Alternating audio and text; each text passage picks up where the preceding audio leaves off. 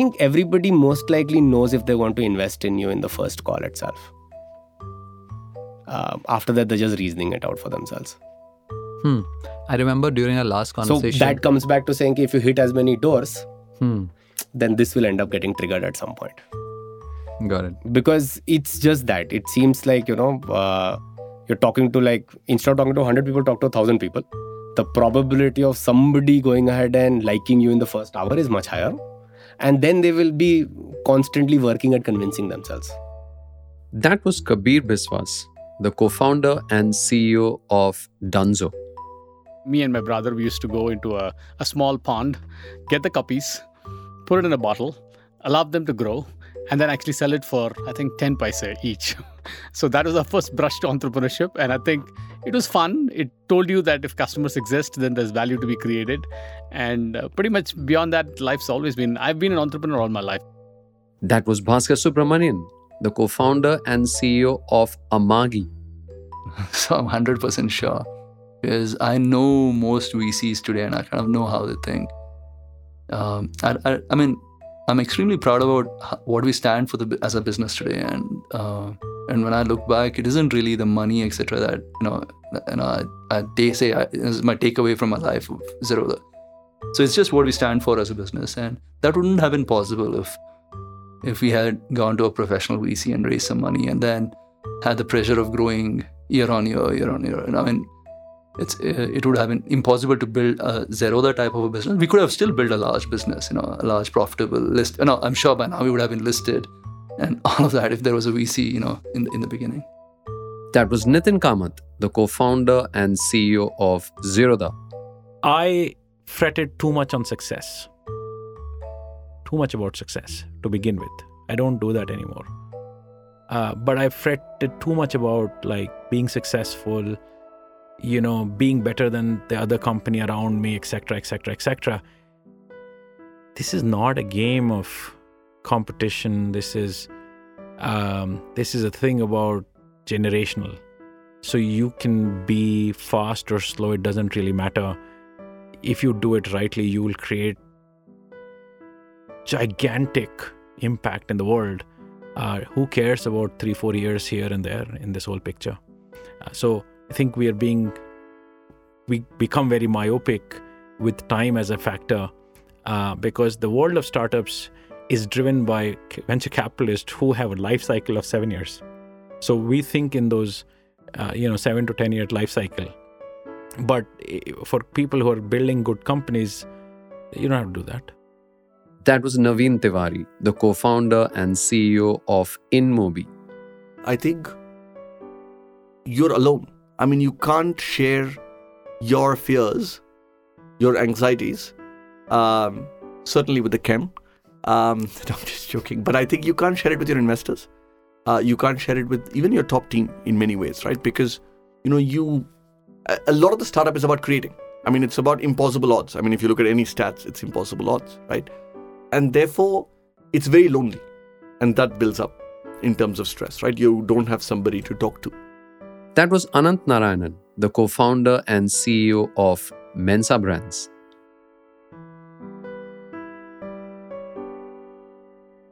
I know if this isn't the first time you're listening to First Principles, you're probably wondering what's going on. Why did we have five different founders opening the episode instead of just one? It's because today's is a special episode. We went back to the first five episodes we did, which were with, as by now you would have guessed, Kabeer, Baskar, Nitin, Naveen, and Ananth. I'm Rohin Dharmakumar, your host. We compiled some of the most interesting, original, and often counterintuitive conversations from these accomplished founders. While I'd urge you to listen to each of their conversations in full, this episode is a good place if you took to First Principles recently and are still searching for reasons to listen to older episodes. Today's episode is a good reason.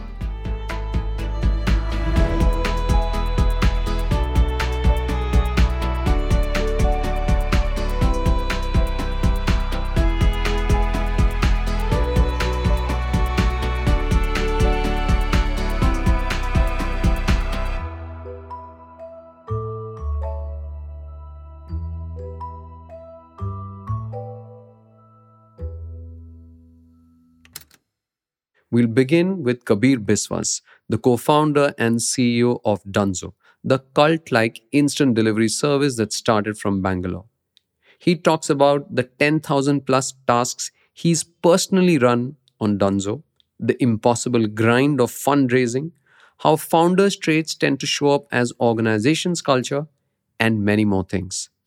Let's hear Kabeer. I'm going to take you back to when you started Dunzo and ask you, why did you start Dunzo? Oh, my reason to start Dunzo is extremely personal. I just think that something like this should exist. Um, I am somebody who was, uh, I'm a child of convenience, if that's the way to put it. Um, I I remember when Uber launched in San Francisco.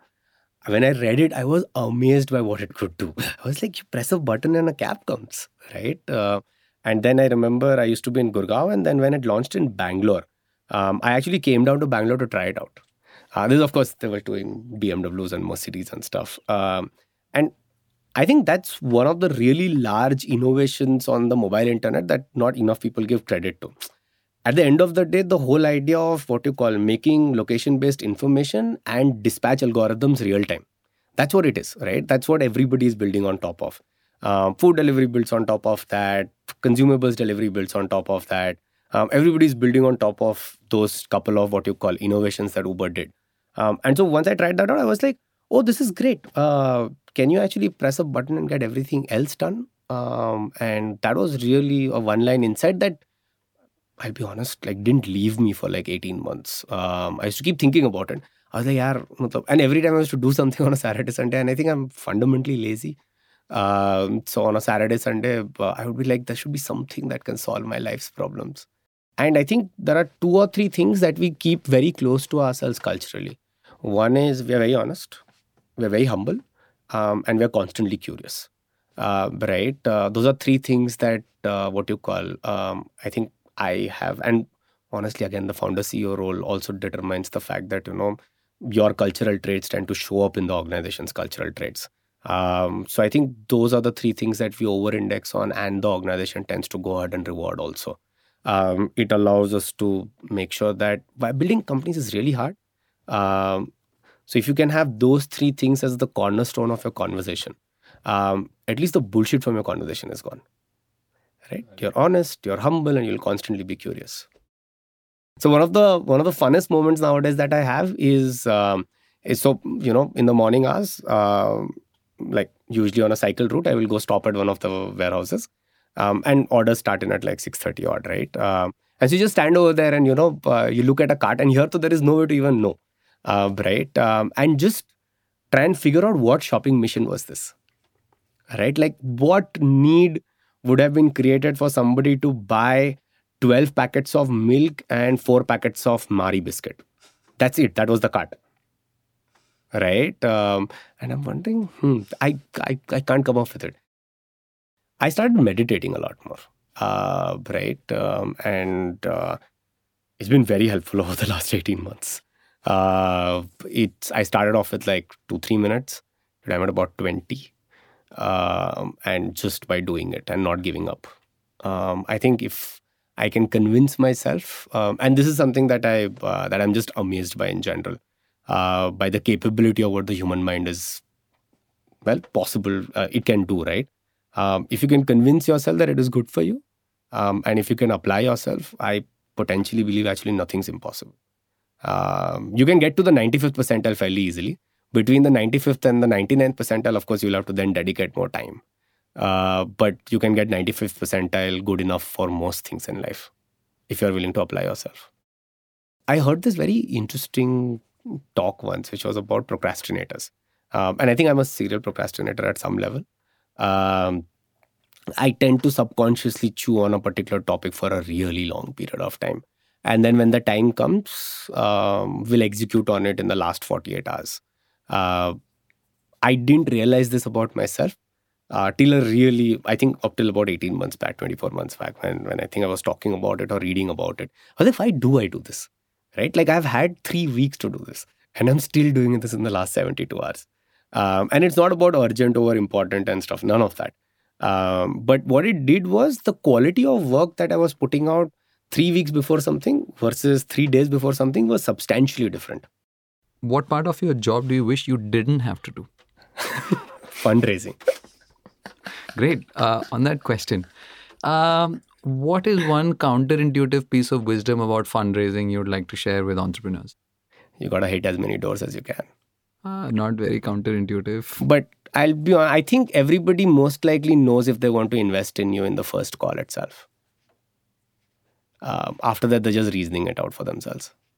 Hmm. I remember during our last conversation. So that comes back to saying if you hit as many doors, Hmm. then this will end up getting triggered at some point.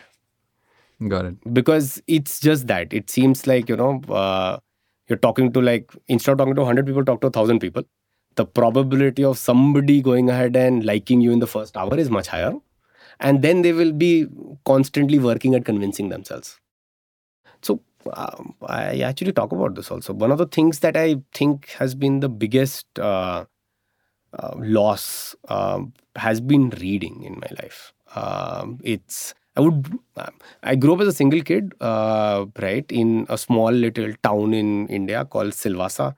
It's a union territory of Dadra and Nagar Haveli, its capital. Uh, we got internet also very late, I'll be honest.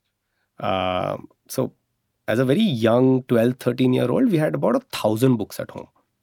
Um, and it was, and a single kid. So, it was like the go to thing to do, uh, to just read.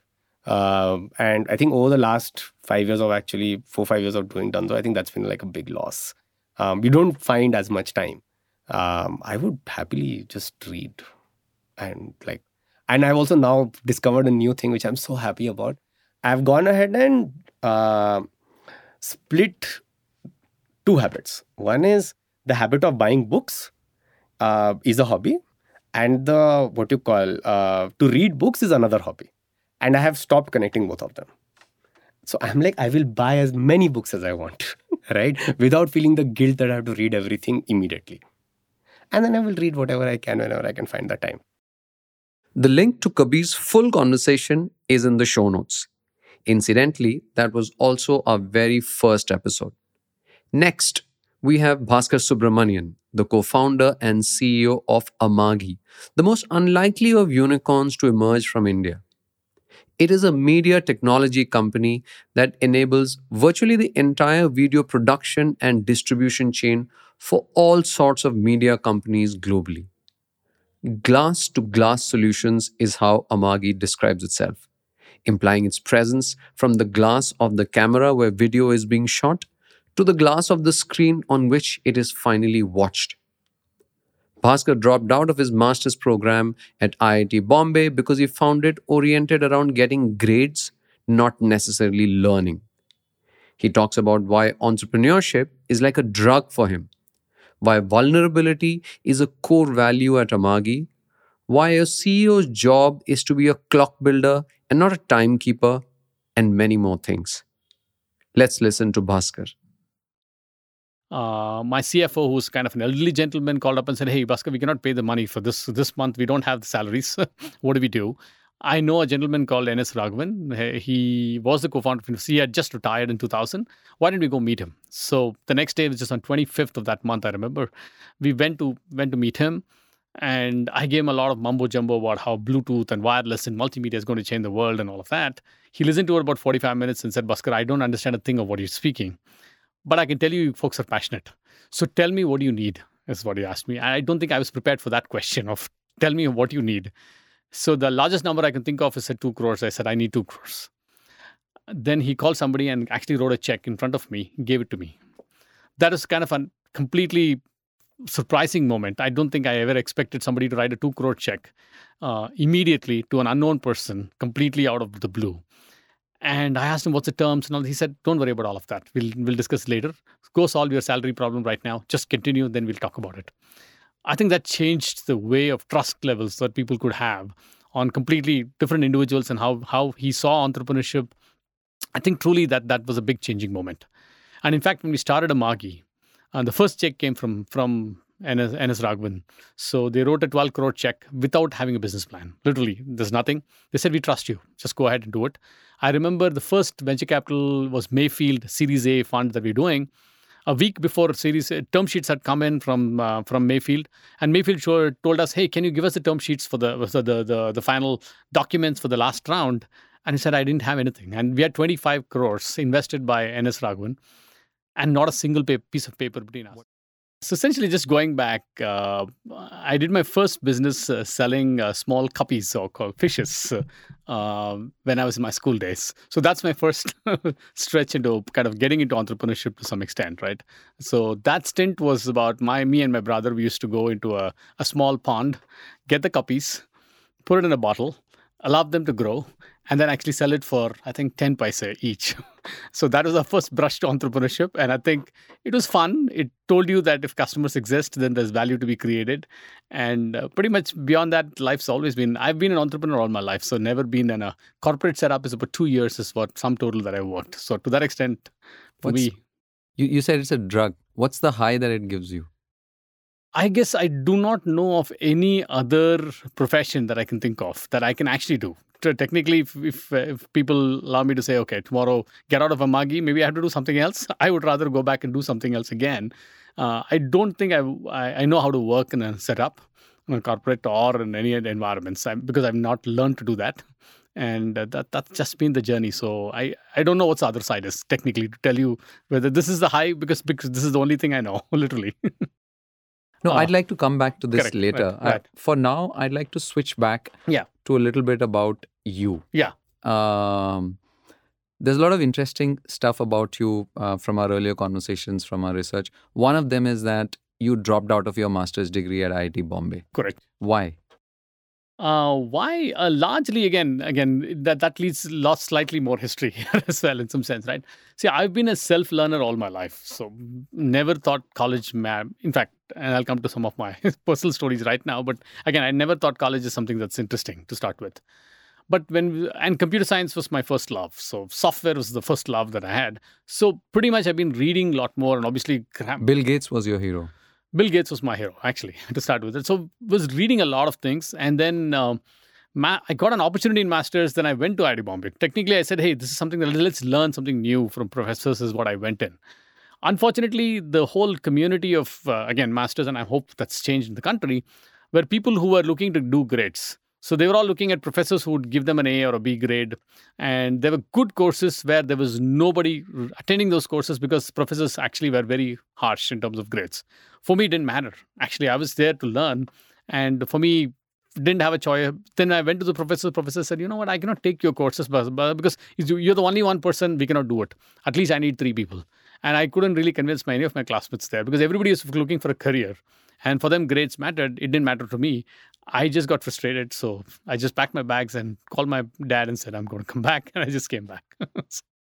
Multiple ways actually. One of the things i think few few things which have kind of solidly stuck in my mind from from my childhood days which i think even today continues is the ability to be what i call and again this is a core value in our company is what we call as vulnerability vulnerability is a core value in our That's company fascinating. Vulnerability is a core value, core value for of the company. Magi. Yes, correct. That's and vulnerability is obviously a, in English it's it means weakness, but in our stuff it's it's one of the biggest strengths. And the way it happens is we expect everybody in the company to feel extremely comfortable talking about mistakes, talking about hey, we- this is not the way we wanted to do it. We made a mistake. We're going to go back, relook at it, and come back. We wanted people to feel as comfortable as they would do with their family members to some extent that comfort and honesty is super important for us. In fact, we don't want anybody to be guarded in the company. We tell them exactly the way it is. We're not going to be judging each other through these conversations and kind of keep it very, very open. So that's made a big difference for us as a company. And again, from early days, everybody in the co- company understands that they can be very, very comfortable and open about conversations. Nobody's going to get judged. And uh, there are times when I, I, I kind of tell people, right? I've gone into meetings where my team will say, Baskar, don't come in. You're not going to add any value today which is absolutely fine. I can actually go back to my work and yet feel comfortable because all of us have that advantage of being frank about each other and being comfortable about it. I think that's a super important capability, which came from my family. When I started, I think one of the things uh, at home we were taught literally is saying, hey, feel comfortable about yourself, who you are, is, is just be you, originally you. And in fact, all our lives, we kind of practice that as, a, as an important aspect. It's really the understanding of conceptually being able to build things, right? Depending on the job competency they are in. In fact, we do prefer people outside the industry. In fact, a lot of the people that we hire are people who are not in the industry because for me, You were outsiders I, as well. we, are, we were outsiders. We could learn through the whole thing. And there was no good reason why we cannot uh, get everybody else to learn through. So, learnability is important, problem solving is important. And then the foundational, fundamental first principles of whatever they've done. So, in fact, we, in fact, I remember getting into a meeting and somebody who had, I think, chemical engineering or something they've done. So, we ta- started talking about chemical engineering and core aspects. What did they love about their courses? It was nothing to do with what we did. But if you know foundational elements, you know how to solve problems in life, and you're curious about new things and you know how to learn, that's all the three things you need. Okay, so just to give you, uh, let me give you two stories, which are, I Yes. think is very important to understand. So this is a person that's influenced me in my life in terms of how I see the perspective of things. Right? I remember 2000 um, in ImpulseSoft, which is our first company. We were all of about 27, 28. We were kind of uh, struggling, no venture capital in those days, and uh, we were trying to meet our cash flows. Uh, my CFO, who's kind of an elderly gentleman, called up and said, "Hey, Baskar, we cannot pay the money for this this month. We don't have the salaries. what do we do?" I know a gentleman called N.S. Raghavan. He- He was the co-founder of Infosys. He had just retired in 2000. Why didn't we go meet him? So the next day, which is on 25th of that month, I remember, we went to went to meet him, and I gave him a lot of mumbo jumbo about how Bluetooth and wireless and multimedia is going to change the world and all of that. He listened to it about 45 minutes and said, "Baskar, I don't understand a thing of what you're speaking, but I can tell you, you folks are passionate. So tell me what you need." Is what he asked me. I don't think I was prepared for that question of tell me what you need. So the largest number I can think of is at two crores. I said, I need two crores. Then he called somebody and actually wrote a check in front of me, gave it to me. That is kind of a completely surprising moment. I don't think I ever expected somebody to write a two crore check uh, immediately to an unknown person, completely out of the blue. And I asked him what's the terms and all. He said, "Don't worry about all of that. We'll we'll discuss later. Go solve your salary problem right now. Just continue, then we'll talk about it." I think that changed the way of trust levels that people could have on completely different individuals and how how he saw entrepreneurship. I think truly that that was a big changing moment. And in fact, when we started Amagi, and the first check came from from NS, NS Raghavan. So they wrote a 12 crore check without having a business plan. Literally, there's nothing. They said, "We trust you. Just go ahead and do it." I remember the first venture capital was Mayfield Series A fund that we're doing a week before series A, term sheets had come in from uh, from Mayfield, and Mayfield told us, "Hey, can you give us the term sheets for the the the, the, the final documents for the last round?" And he said, "I didn't have anything." And we had 25 crores invested by NS Raghavan, and not a single pa- piece of paper between us. Absolutely right. So one of the core elements, I think, from good to great, uh, from Jim Collins, the one of the only tenet that we picked up, and again, even today, I'm trying to practice that is really timekeepers versus clock builders. The core concept is fairly straightforward. A timekeeper is somebody who's wearing a watch, and anybody who wants time, they know how to look at the watch and tell you the time. A clock builder is building a clock, setting it on the wall, and then pretty much everybody can see time on the clock rather than actually talking to them. The idea of Amagi and where we are, and this is something that I talk to our teams, is we are trying to build it for the next 25, 30 years beyond all of us, beyond us, at least for surely as founders. I don't think we don't want to be the the crutch, if you will, for the company at any point of time. So in that context, we're trying to build an institution of sorts. So for me, the core value systems matter. We're not trying to build a corporation; it's an institution for us, right? In terms of building that value set, we don't even know whether we'll be in the media business or otherwise, because things will change, move, things will move. Can we build the foundational tenets of why this organization exists? What's the purpose of this organization? put a cadence of creation of innovation uh, and put the right sort of people, culture, and value systems in the framework, the backbone of the company, and let it loose, it should just continue to grow. There is no reason for a founder to exist in the middle of all of this. So we see ourselves as more of custodians of these value systems to be able to transfer it. And adequate amount of transfer, and, and then the company can actually go on, go on organically. I, beyond this, I think we don't need to exist fundamentally. That was actually my next question because many organizations have this cultural awe of founders. Like, what do the founders think? What is the founders' view, etc., and stuff. So my question was, does that exist at Amagi? Uh, it- okay, think? I wouldn't call it it does not exist, but it is clearly a questionable things in some sense in our company, right? One of the things we tell people is question and confront everybody, including all of us, confront each other first, and we enable others to confront each of us, right? So that it keeps the conversations and discussions going to the root of the problems rather than a view of saying, oh, this is the founder's aspect of things, right? in a company like ours, we have what's called the yin and yang of the whole system. The core element is the value system I talked about the vulnerability, respect for others, and being yourself, and all of that. That's the core element. That we don't want to change. Everything else is flexible. There is not a single person in our company. We, we change structures, we change organizations, we change our own views of things. And I tell people we will change very, you know, possibly earlier than what you can think.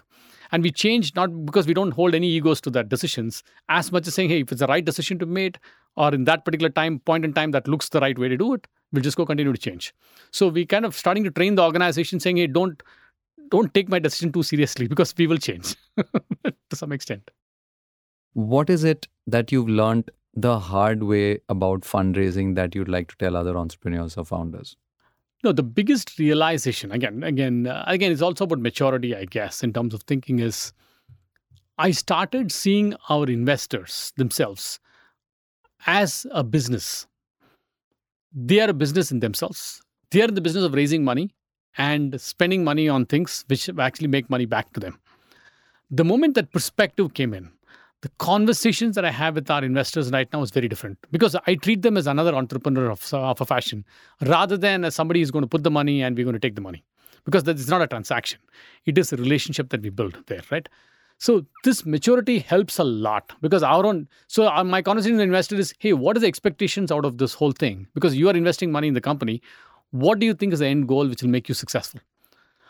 Which is much more of a mature conversation to have and because the and most investors and again a lot of the investors including our current investors open up and say hey, this is my expectations Baskar. this is what i'm modeling in fact i work with them to help them model worst case and best case and uh, scenarios for them to present how they should present our own company and given the vulnerability part which i actually extend to my board as well in fact i do a write up for the any of our investors joining us with an faq of how we will behave with them so that's my first uh, mail that goes to my board right so as part of it, vulnerability again, we say, hey, we want to be vulnerable to you. So don't be judging us every day because you're not going to get anything. Because I'm going to tell you what's not working, what we don't know, what we're failing at, and uh, that's the way we are. So you're not going to get, you're going to get a completely unadulterated view of the company, and you can choose and to judge us, but that won't help you after you put the money to that extent. These were the two biggest learnings for me: being comfortable about your failures and helping them to kind of be part of that whole journey is important. Second, treat them as a business. Treat them as as not as an investor versus an entrepreneur conversation, but an entrepreneur to entrepreneur conversation where there are expectations, there are things that they need to accomplish and get get their jobs done. How do we kind of help them through the process? I think those two have helped a lot. Parenting has taught me how. Um, I think patience for all of us, I guess. Yeah, that's a universal lesson for all That's a universal us. lesson that all of us learn. Uh, one of the biggest learnings for me is not to apply your mirror image on your child. I think uh, that's a very conscious aspect. Expectations on of us on our children is is been a big big learning journey, right? Again, all of us tend to do that. We think an extension of ourselves to some extent, cutting that umbilical cord to some extent and treating them as an individual with their own ideas, values, uh, arguments, and conversations and beliefs uh, in fact, I go to an extent where I've told my children, you can choose your religion, you can choose whatever you want to believe in, and keep that sort of comfort and then doing it. I think it took us some time to get to the maturity of that. Right? If you want to queue up the full Baskar episode, the link is in the show notes. Coming up next is Nitin Kamath, the co founder and CEO of Zerodha, India's largest online brokerage. He doesn't believe in setting targets or goals for his companies or employees. He's also one of those rare Bangalore founders who have succeeded at scale without taking a single dollar of venture capital.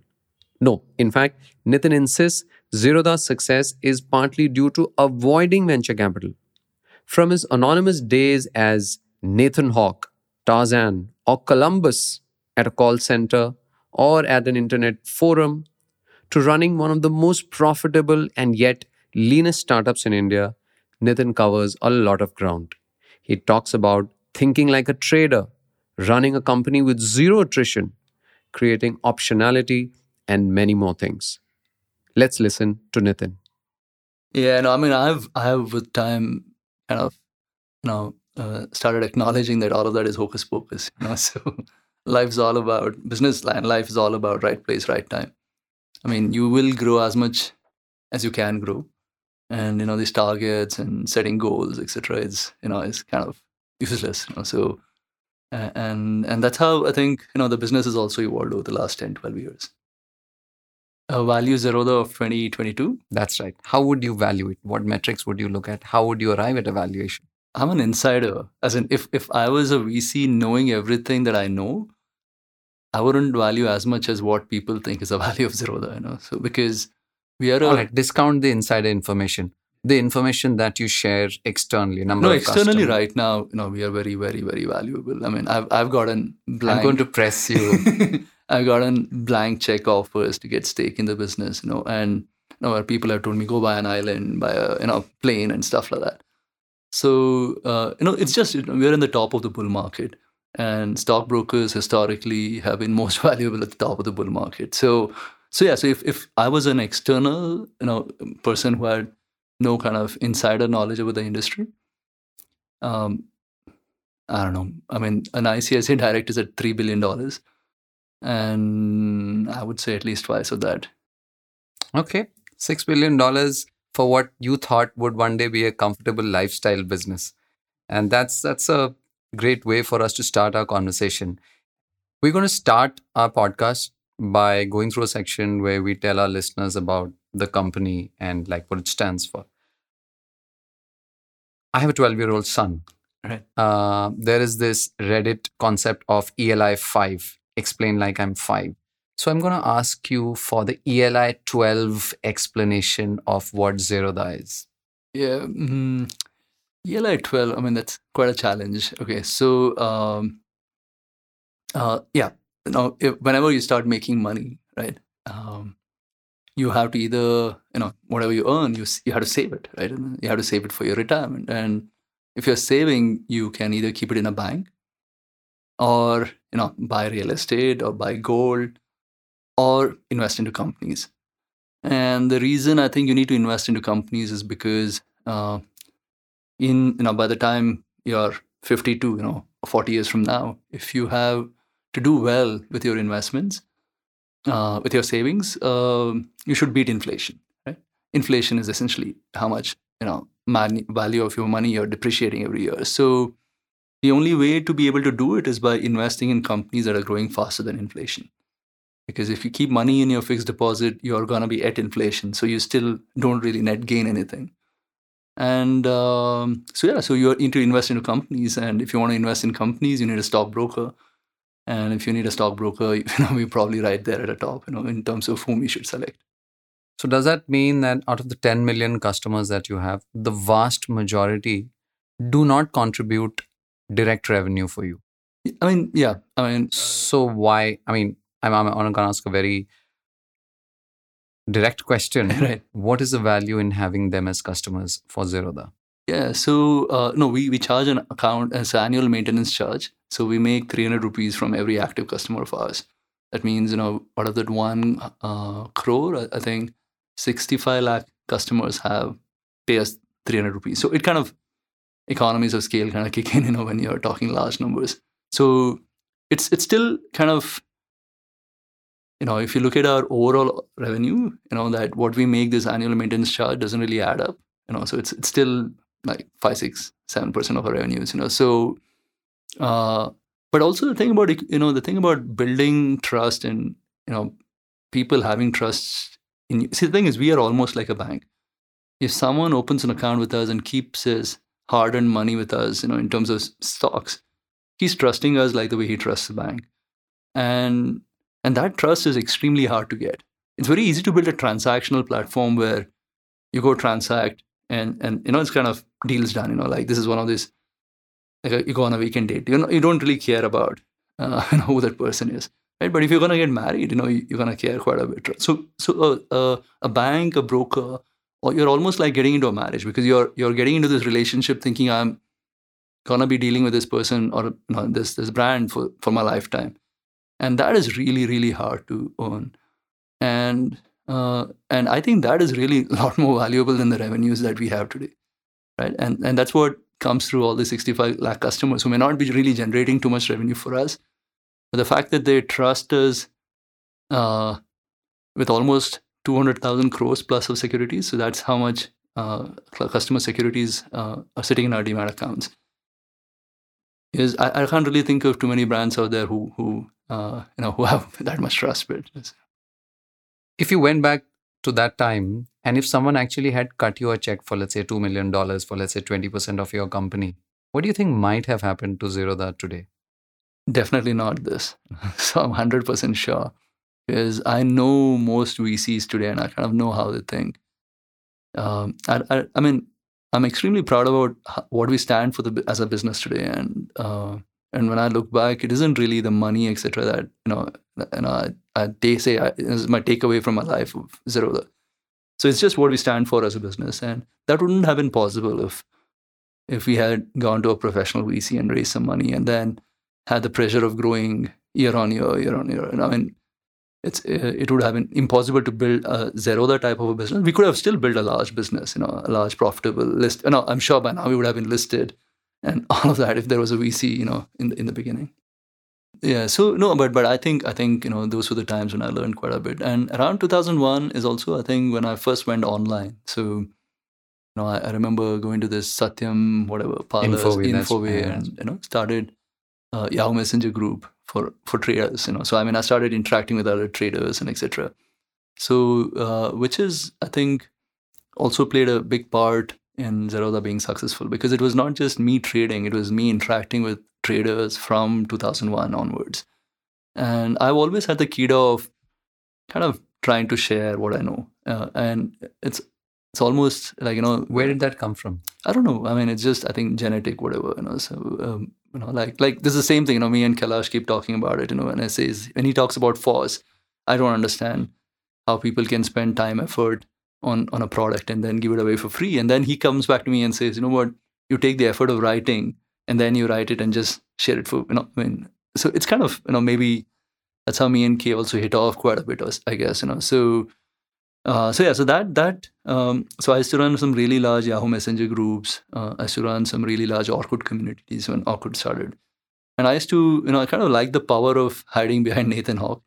So you know I, all these communities I ended up hiding behind pseudonyms. You know, so I used to call myself Tarzan in some places and Columbus in some places. You know, and what advice would you give to a younger you that might make him get to where you are today but faster do you think it would be possible no, I mean I I, I keep thinking about it, and uh, I think I would not change anything in my life because any small change in my life would mean that I'm not where I am today and uh, because it's just been so many instances of right place, right time. You know, so you know if I if I think about it, if I dropped one semester late from college, I probably would not be here, right? I would, you know, if if I didn't take that call center job, which I did, you know, just on the whim, uh, I wouldn't be here, right? If I didn't do those multi-level marketing jobs, you know, I wouldn't be here. So I mean, I I quit my call center job because I decided to go to a gym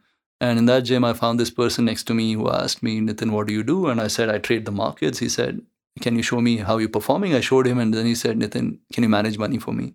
And I quit my job next day.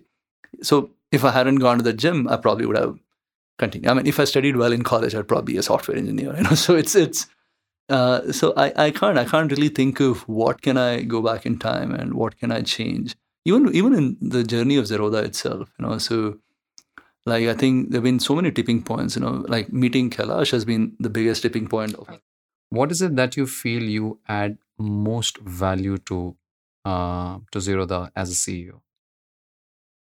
yeah, I I think you know just being uh, have done you know this this job in different kind of contexts, which is you know I was a trader first. I've interacted with traders, uh, and and then I kind of get the business quite okay.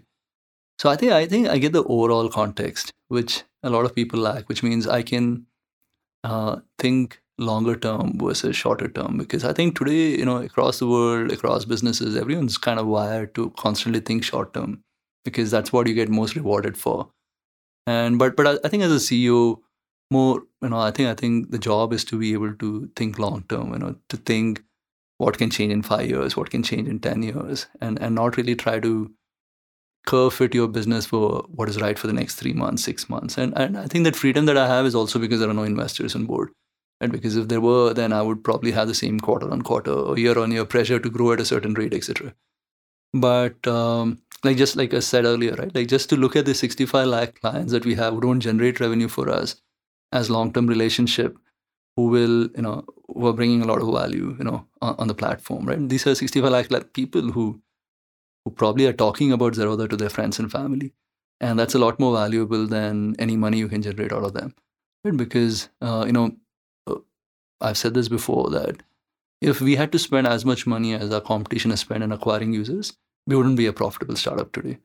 Right. And um, how do you think about this? You said, you know, your ability to essentially look ahead next five years. Like, I mean, can you take us through? I mean, I'm sure it's not a discrete process, but when you think about the future, how do you think about it? What are the pieces that come together? Are you thinking about it while playing, while driving a car in Bangalore's traffic? I mean, how do you do this? How do you think about the future? Yeah, I mean, I think I think that has become a big challenge today to have time to sit down and think, right? So yeah, so that's why I drive my car myself. Uh, you know, every time I'm traveling on the plane, I make sure I'm not watching anything on the TV and and kind of you know sitting and using the time to think. Um, I, I I love swimming and running, so I I kind of uh, also end up thinking quite a bit, especially when I'm swimming, because at least when you're running, you can listen to some music. But swimming, you know, is, is like is almost like meditation of sorts, you know. And um, so these are all times when I'm, you know, usually kind of, you know, in the zone, uh, thinking about potential outcomes. You know, I'm, I think one of the things I'm constantly trying to do as a as a person, as a business, etc., you know, is is always trying to factor in the worst case outcome. Right? As in, what's the worst that can happen? And um, and yeah, and I, I I really can, you know, think of like really worst case outcomes, and and then you know spend some time trying to make peace with it, because I, I think that helps me be, be, rational when things are not going that great of sorts, you know, and uh, like you know, just to be able to say that you know what next two years I'll degrow as a business. Right? And and because I made a peace with it, saying you know the last two years were just bumper years, it is impossible for the markets to continue to grow at that pace right? And you know, given whatever is happening in the U.S., you know, it's it's just bound to impact us as a country at some point of time. And uh, so to be able to say that and make peace with it, and then then you know you you can work. You know, there's a lot lot more freedom in the in the way you can be able to work. And you know, when I made peace with it, the entire team has made peace with it. So no one's fighting it, right? Uh, and then you know whatever has to happen like i said earlier will happen. You know i mean the idea is to get up every day and try to do something better than what you did last year last day you know. And and if you can keep doing it you know you know good things can happen.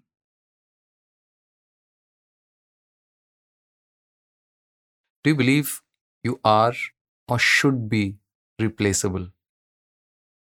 I mean this is a conversation that that's running internally in our team as in the company as well uh, you know, we are talking about bus factor and and you know the biggest risk to the business, and I'm I'm kind of right there at the top in terms of risk. And the reason I'm there is because of my risk taking abilities, uh, you know, which is something that's missing in the business today. And I, I keep talking about it to everyone within the company as well.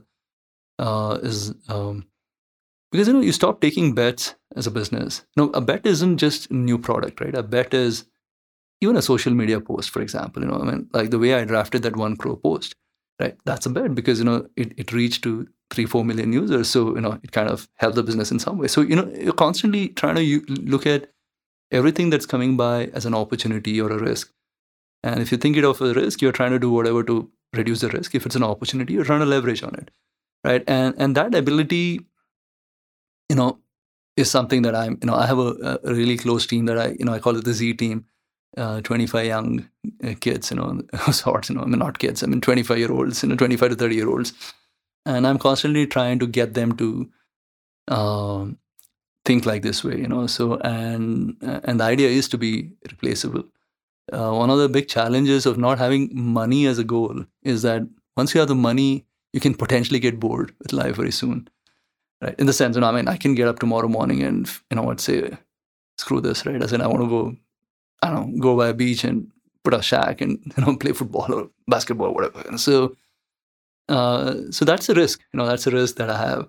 um, I mean, my personal risk, and um, and we we've been talking internally. You know, You're a millennial. I think borderline millennial, right? You're 43, if I'm not yeah. mistaken. Um, and you're dealing with these smart, like, you know, 20, 25 year old Gen Zs. Right. Right. And you, you, see- you said something like, I'm showing them an opportunity and saying, what would you do? And if I go back earlier in our conversation, you said, work hard, make every day, you know, the best day compared to the last, all of those things, right?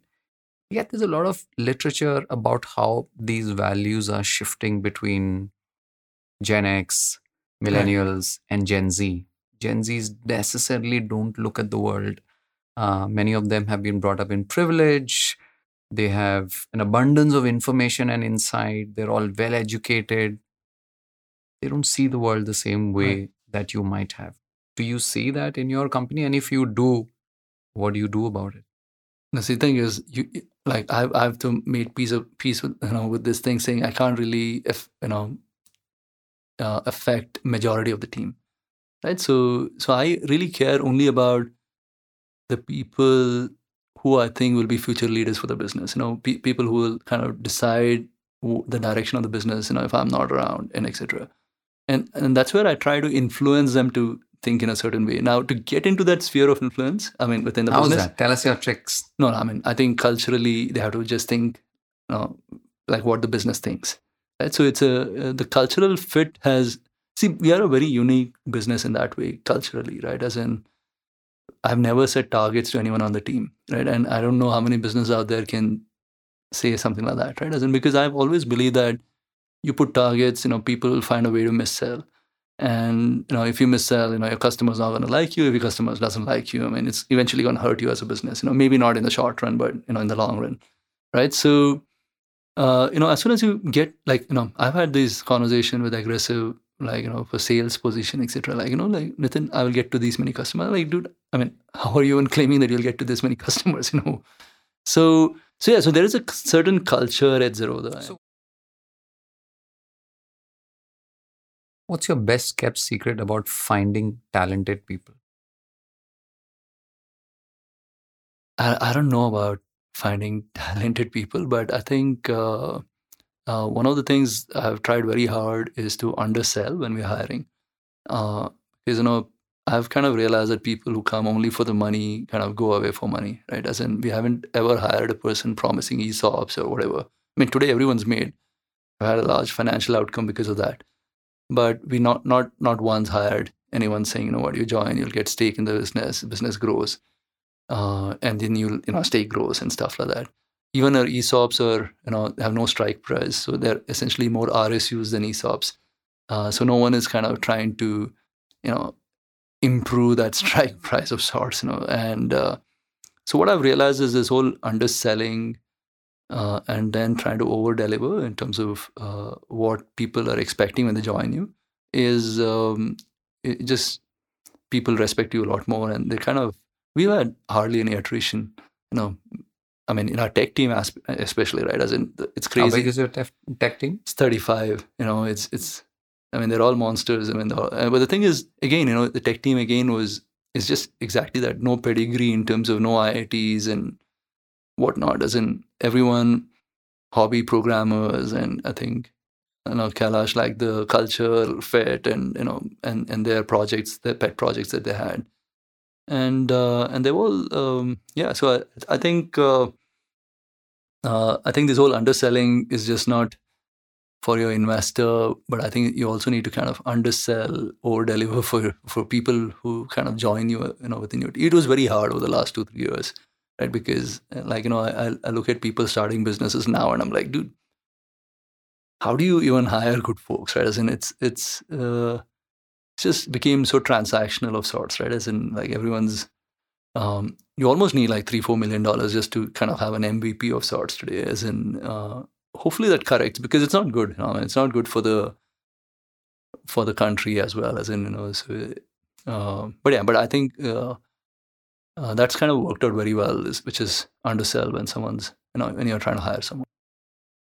So when you say you haven't hired anyone in the last two, three years, does it mean that while the 1100 number may have remained roughly the same, has there been some backfilling due to some natural attrition that's happened? Yeah, right? I mean, so the thing is, uh, I think 50 or 60 people have left and 50 or 60 have joined, you know, and especially in support functions.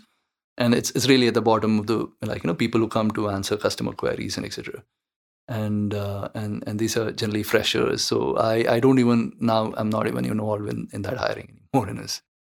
what does it feel like? Because this feels like a almost hypothetical construct. It's like living in a country where inflation is zero and it's like being in a company where attrition is zero and you're not hiring, especially at the scale at which you are. What does it therefore mean for you when it comes to how you view talent and employees? Right. Is it is 100% of your efforts then on retention? Where where, where do you focus your Right. efforts on No, I'm, talent I'm and culture? upskilling people. You know, most of my time really it goes away keeping people motivated that they need to get better, and um, and then I spend a lot of time sharing everything that I have to say. You know, on every single thing that comes across, and I share it with the entire team. It's no holds barred, as in there is no.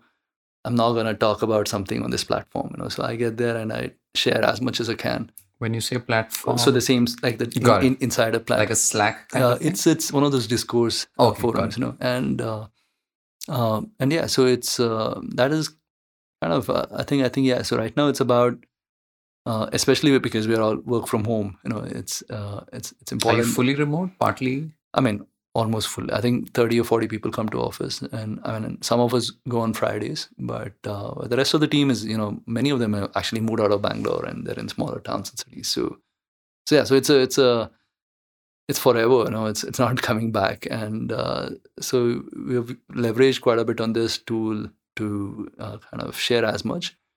But I also understand that not everyone's ambitious in life, and um, there's only so much someone can get motivated to do, and uh, uh, so yeah, so um, you know we are as a, like, but it's still a you know personally for me, I'm thinking you know what happens if new people are not joining and how do we then uh, find newer folks to kind of lead fresh blood, newer Yeah. perspectives.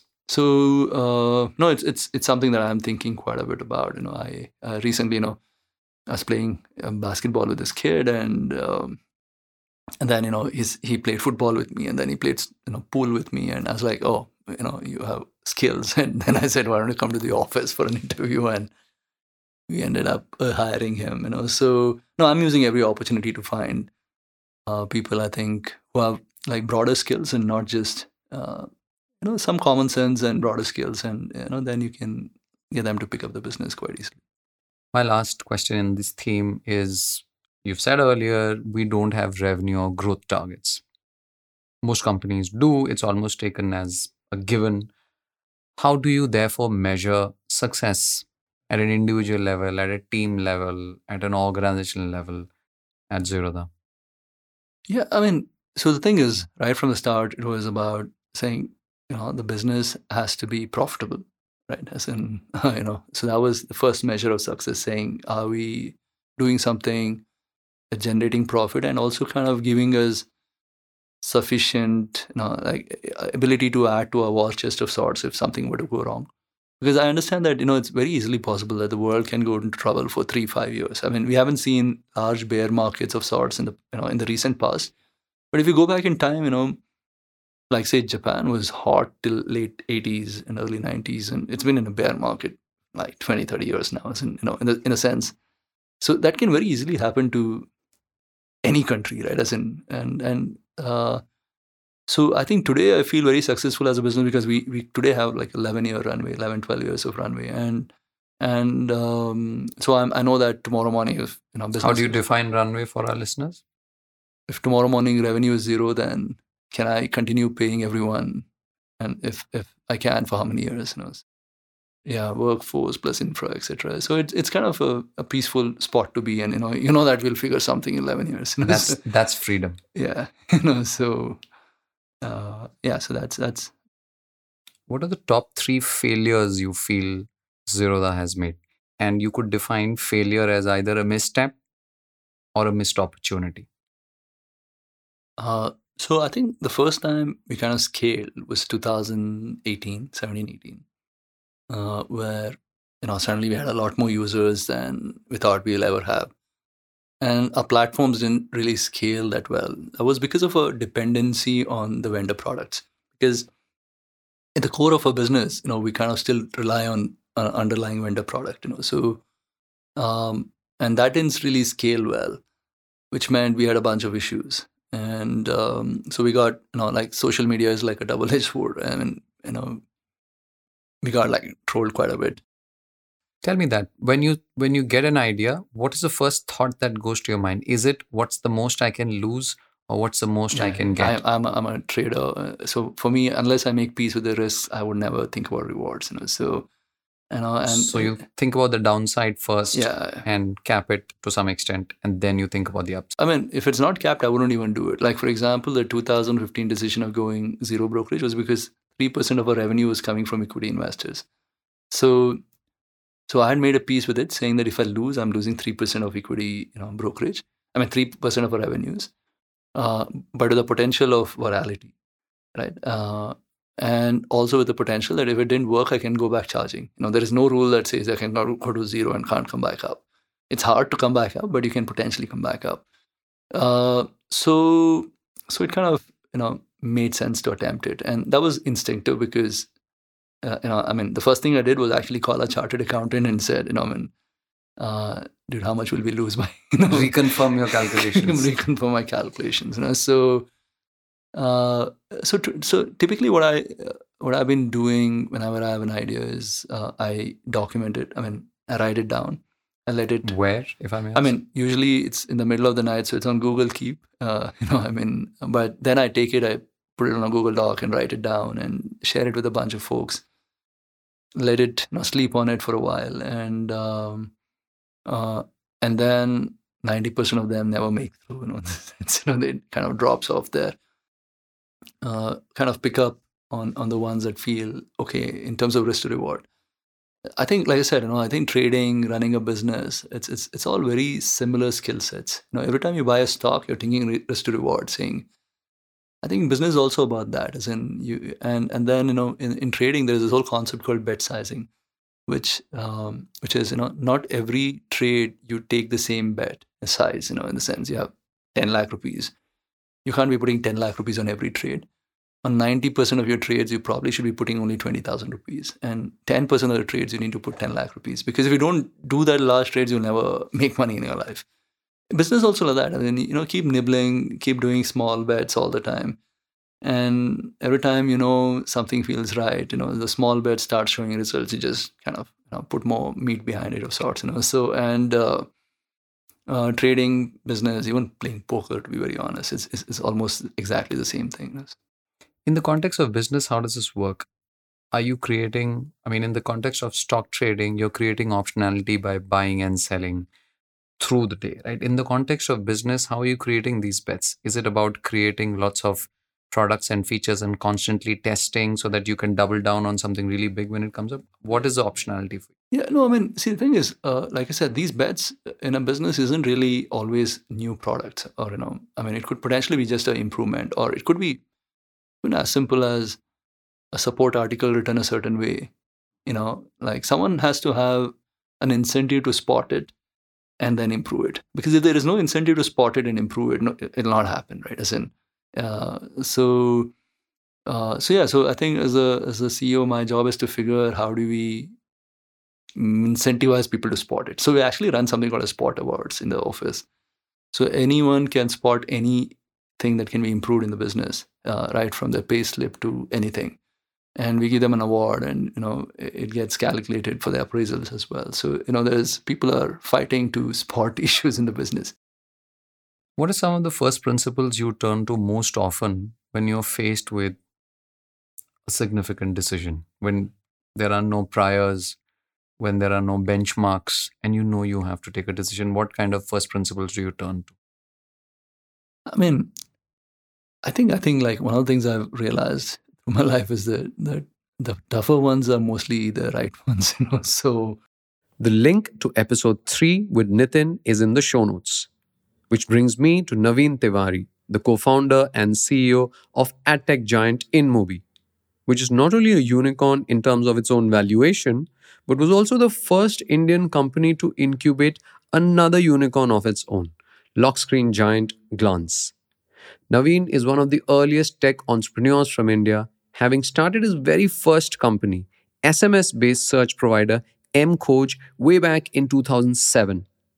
Thus, survival is one of his recurring themes. Over the conversation, he talks about the mistakes he's made as an entrepreneur and his lessons from them, building careers and companies slowly instead of blitzscaling, CEOs pushing the envelope of what's possible within companies, and a lot more. Let's hear Naveen. I've always believed, I'll tell you this, I've always believed uh, that if you want to build something long term, you have to essentially have people who stay. Builders are not the ones who come and go. Builders have to stay, they have to see, and then they can only build for you.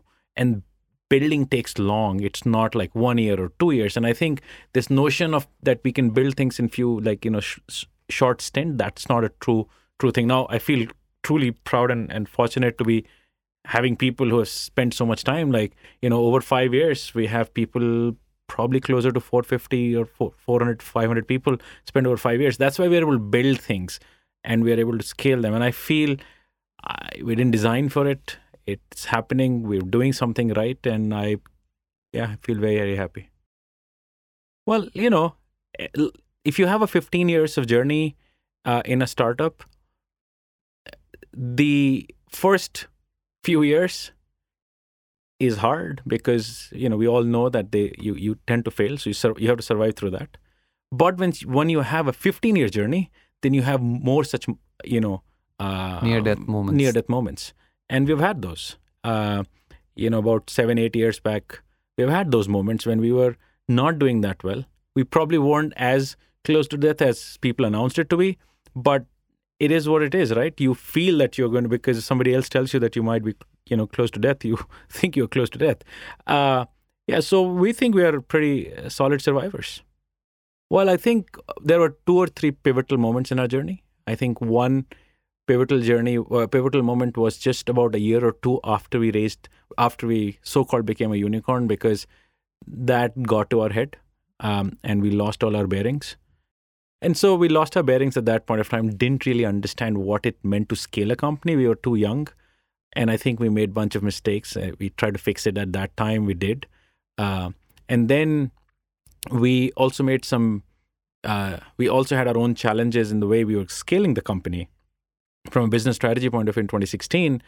And I would say that really taught us, those two moments taught us a lot. And I think what did that teach us? Like if I were to just overtly simplify and summarize that, I would say one, uh, it told us that there is no, uh, there is, there is no second to being very disciplined about business, which meant, you know, operating a business like it should be and treating it with that respect, so that you're just doing the most boring things every day, which was, you know, run a company profitably. Why should you not run a company profitably if you can? Uh, B, take care of your people uh, Sorry, before you move on to B, how long did it take you to arrive at this wisdom that do boring things every day and run a company profitably? One quarter. You get slapped big time, hit big time, and you realize that what was I smoking? Why did I not realize that my business metrics, if I just looked internally more deeply, and I think I, you know, it was a mistake as a CEO to say I didn't run the company the way it should have been run in 2013, 14, and 15, those three years. And I think I should have done a better job. And there is no taking away from the fact that I didn't do a good job to taking accolades of the fact that I fixed it in 2016. That is just post facto. But yeah, we did fix it. So yeah, it's a learning, and I don't want to repeat it ever again in the sense that I don't want to get into that space ever again. So the run, I run the company very focused on core fundamental metrics, unit economics, cost in check, you know, just basics. Right? We don't buy we, don't buy revenue, for example. They seem very obvious and simple, but that's one of the things we try to do. Uh, second was a big dimension around people. Um, we really changed our perspective around people and um, you know uh, try to do things very differently in terms of taking care of our people, trusting our people, really giving them a lot of opportunity to do things. Uh, and we coined a term internally, which we, where we say, "Look, this is a family," and I didn't mean them in a manner of just speaking and putting it on a on the halls, but they actually were something uh, on the walls, but they were actually things that we meant when you walked the halls of the company. Uh, but at the same time, we wanted to win. So it was a you know culture of family. Yet you wanted to win, which meant we wanted to build the organization from intern inside. Which meant that over a long period of time, we wanted people to take risks, uh, be at the deep end of the pool, give them opportunities before they think they're ready for it and get them to do things that they couldn't believe that they could do and that's worked really well for us so today when i run three or four companies uh, within InMobi, it's because there are leaders who can run these things independently today, and I don't have to necessarily be the one trying to do this. Um, and so, having a bench strength of leadership has been a big factor of success. The third one is there is capital does not create innovation, innovation creates innovation, which means that you have to put your head down and truly think about what a consumer needs what's what is it that you're creating which is different and there is no shortcut to that. It'll take you as many experimentation and failures as it needs to. And once you get to the answer you get to the answer. There is no powerpoint or excel sheet that can tell you how to get to the answer at what point of time. There is unpredictability and we are okay with that ambiguity and, um, and unpredictability as an organization. So those three things i would say are things that we learned about five six years ago and i attribute a lot of what we are able to do today uh, to that. Now that took us yeah that took us few years to get to. You're 44 today. What advice would you give to a younger 20 something you that might possibly have allowed that 20 something to get to where you are faster than what you is there anything like that i would say Huh. It's an interesting question. Would I start earlier? Maybe. Would I would I have started on this journey a little earlier? Maybe. I would I would say say that. Um, would I change much about this journey? There is a part of me which wants to change some of these things where I failed, but I also know those are the reasons why we get to where we are today. So I think just I think here's what I'll say. I fretted too much on success, too much about success to begin with. I don't do that anymore. Uh, but I fretted too much about like being successful, you know, being better than the other company around me, etc., etc., etc. This is not a game of competition. This is um, this is a thing about generational. So you can be fast or slow. It doesn't really matter if you do it rightly, you will create gigantic impact in the world. Uh, who cares about three, four years here and there in this whole picture? Uh, so I think we are being, we become very myopic with time as a factor uh, because the world of startups is driven by venture capitalists who have a life cycle of seven years. So we think in those, uh, you know, seven to ten year life cycle but eh, for people who are building good companies you don't have to do that you can just just be at it just be by seven it. to ten year cycles you mean that's the time they have to deploy their money and to get an exit and to return that money and therefore the companies that they invest in have to operate at a subset of that cycle that is correct and therefore they ask you not to they, they generally are not sitting there and saying hey can you build for 20 years because when you think about building for 20 years, when you are a 25 year old or a 30 year old, it does not process. It doesn't process. You have no idea. Like if at a 30 year old me, uh, you know, somebody said, hey, build for 20 years and here's how you should think about it. Well, that would have been so different.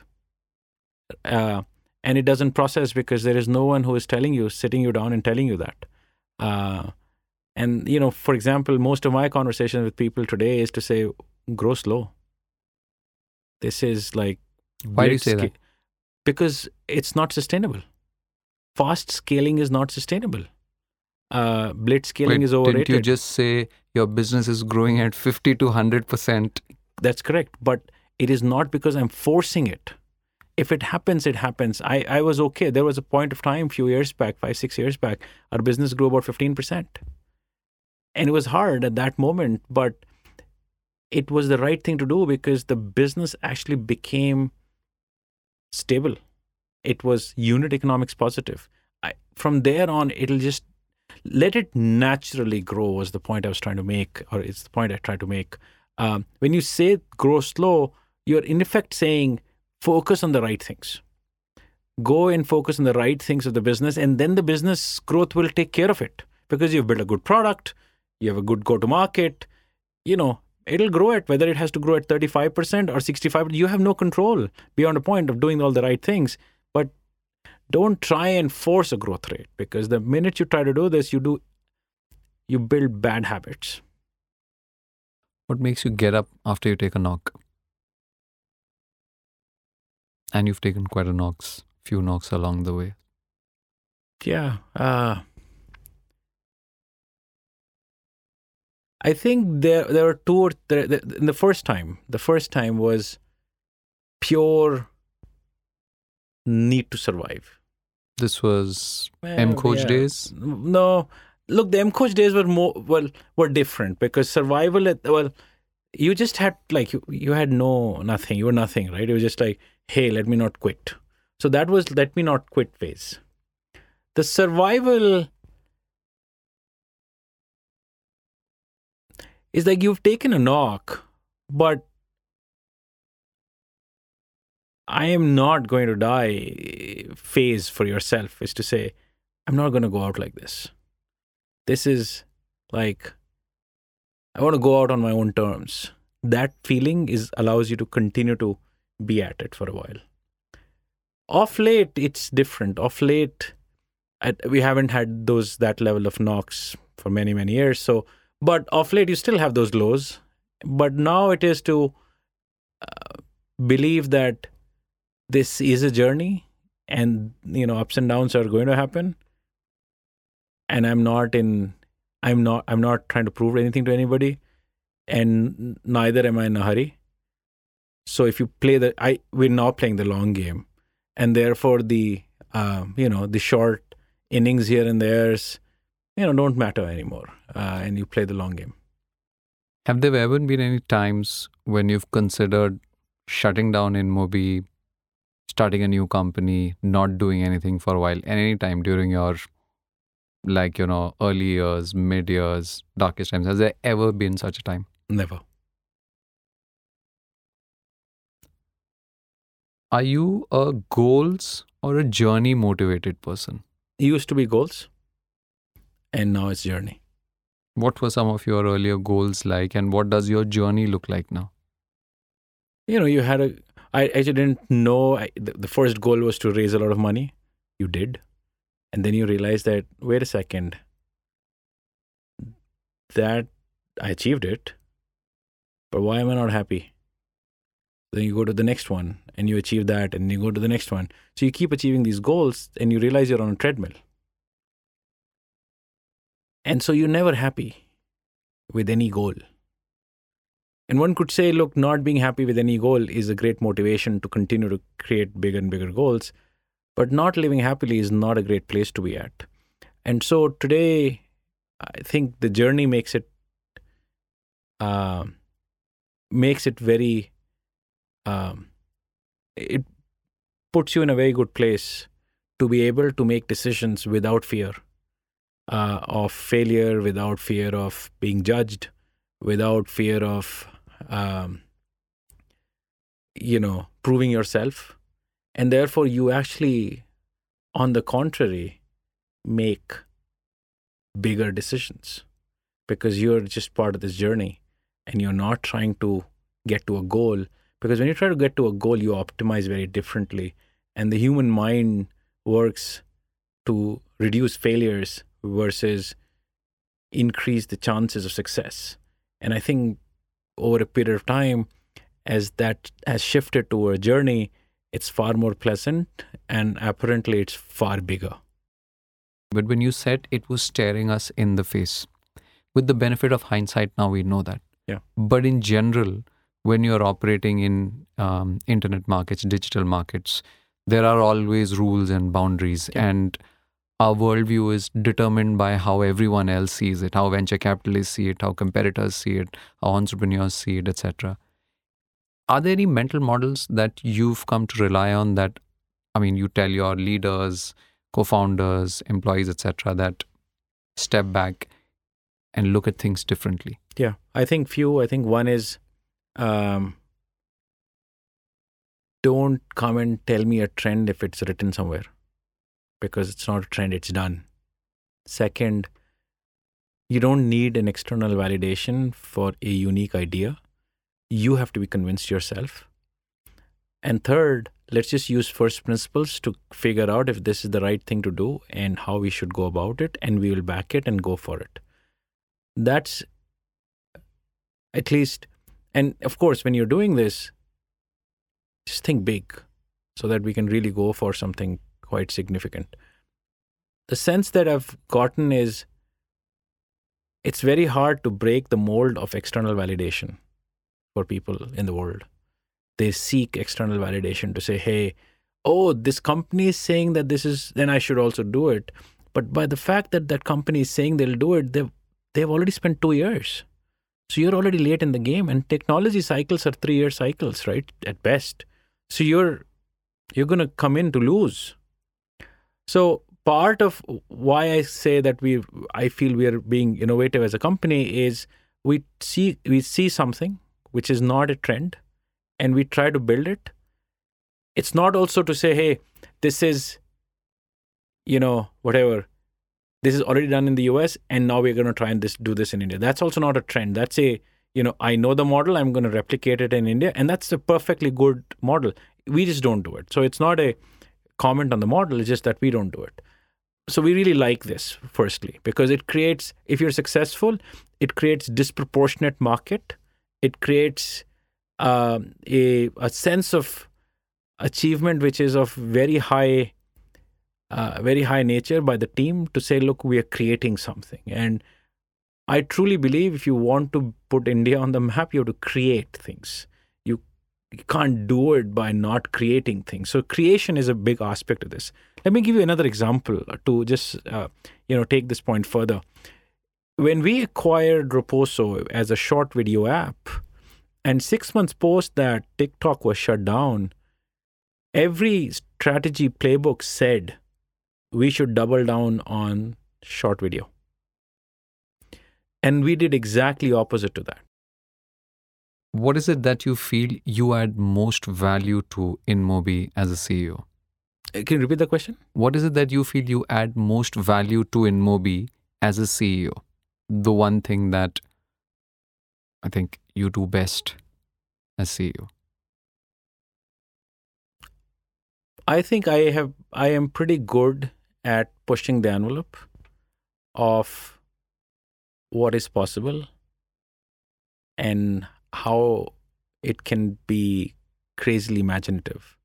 So I'm pretty good at that. But I will add a second one, which is equally important to me, which is to hold the principal philosophy of our people at the same time. what Uh, is that? What when you say the just our culture is very important. So those are the two things that I.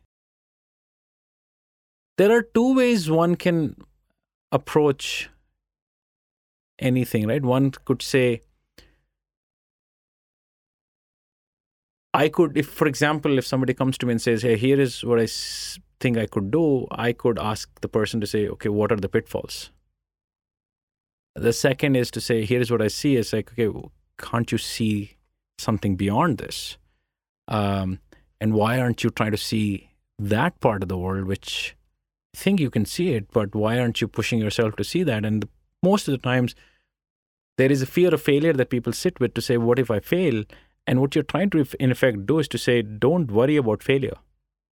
I got your back. That's why I added the second dimension of the people philosophy. Because if you really want people to do some really, you know, something really well, you have to take away the sense of failure, the fear of failure from there because nobody succeeds when you when they fear failures and that when that starts to happen it's it's magical because people come up with like amazing things now of course that does not mean i don't worry about how will this thing fail and not succeed or get executed but that's the th- one thing that no or two things that i try to do What's your best kept secret? You keep talking about people a lot. What's your secret for finding great talented people? I don't think I was I have a secret of finding talent. I think I have a secret for unlocking talent. There's a difference. So, for example, I think everybody ha- is hugely talented. Either they don't know or the organization doesn't figure it out. What is the right place for them to be unleashing themselves? I think we have a very open approach to unlocking people and their capabilities and doesn't happen in all cases but in many many cases we've been able to do this because of which the person feels that they're growing not just linearly but non-linearly in our organization so i think that would be our secret Hmm. But what about finding new people? I, I notice a lot of your conversations implicitly or explicitly refer to talent as already within the company. But you also hire people. Yeah. Right. So how do you find great talent? I, I don't have any any secret sauce of finding great talent Is it just talking to a lot of people? no i just think our culture pulls better people pulls more people within it because good people get attracted because our people who already exist get those get them. So i don't think i have a great i we have a very good way of getting great people in but i think our secret is in unlocking people. And it's by the way not just the opportunity dimension. I think we have even gone down the path of you know getting our people uh, uh, deeply like we for example have hi- hired therapists uh, psychotherapists in the company to work with every leader not just leader like work with like hundreds of people in the organization. S- because every one of us no matter who we are have demons of our childhood and our past and our failures and you know that basically block us. So how do you unlock everyone's capability to actually do 10x of what they feel at that point of time that they're doing? So it is at a unit level focus on those people whether it is through therapy conversation working through therapists. At, at what point, may I ask, did you come across therapy as a. four years ago. It was uh, uh, somebody suggested that I should go through it to try and see how it'll impact uh, my thinking. It did magic. It was wonderful, and and since then we increased that program to actually having. I think we have close to about ten in the company now, and probably 500, 400, 500 people go through it on a like it is like, their job is to just work with teams and individuals to say everyone should be 10x of who you are. And it's not as a goal it's just keep unlocking people. Their fears go away they suddenly become beasts. Uh, over the last two years we introduced another thing on top of it which is because at some point therapy also taps out is meditation at a company level to say hey let's uh, like you know whoever is interested let's take you through meditation program because if you want to make big decisions in life it's not just good enough that i go through meditation and i make great decisions. What's the point of just me making great decisions? What is the power of like few hundred people making great decisions? So you know we introduce those also as part of uh, part of our uh, you know things that we support big time. So you know i've really cut down on classical uh, things that used to be done and kind of really w- on the people management on the people very very focused on unlocking the mind and and the opening for that was when you yourself mm-hmm. Yeah. tried out therapy. Yeah. Great. Before I move on from this section on um, people and talent, are there any great open-ended questions you ask people when you're meeting them, interviewing them, that you'd like to share with us? Because great open-ended questions are what they weight in gold. most of the times when i ask when i spend time with leaders my question is what do you see that others don't see? Now it could be about the business. It could also be about themselves that they think they can do but others don't see so therefore they don't go for it. But i spend a lot of time and i fundamentally believe that if people can see things that others don't see, that unlocks non-linearity. Uh, so at scale, how do you do that is a is a question that I I don't think I grapple with, but is a thing that I'm trying to do. What are the biggest learnings from your unsuccessful attempts at fundraising? Because what I'm describing is only the ones Yeah, yeah. that you succeeded at. I'm sure there were many where you did not succeed at. Yeah. Uh, there was a point of time when, uh, for the ad business, we, we thought we should raise money and uh, we weren't able to.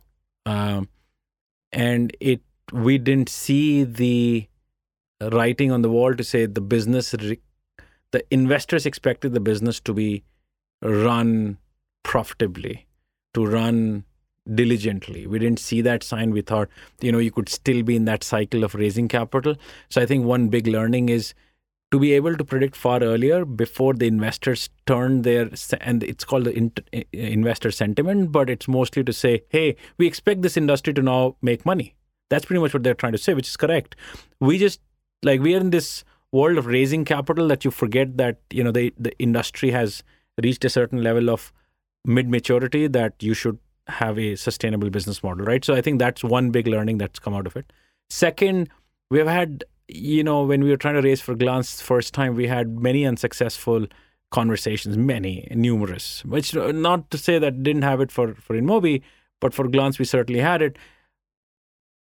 At least at the time of glance it was more to say we have uh, you know success and so we know what we are trying to do yet we weren't able to raise capital easily uh, in the beginning. And the reason was the model was so different from anything else that they'd seen There were no comparables. there were no comparables so therefore nobody was able to put it in some uh, Excel sheet. excel sheet or uh, some template and i think that's where you know uh, ajay royan who is you know uh, mithril capital's uh, you know founding partner uh, was phenomenal because he's a contrarian uh, and looks at things from a first principle point of view and we really hit it off because he's like wait a second this seems to be this could be a rage if we get it right. And you know of course there are you know ifs and buts attached to it at the time he would put in the money.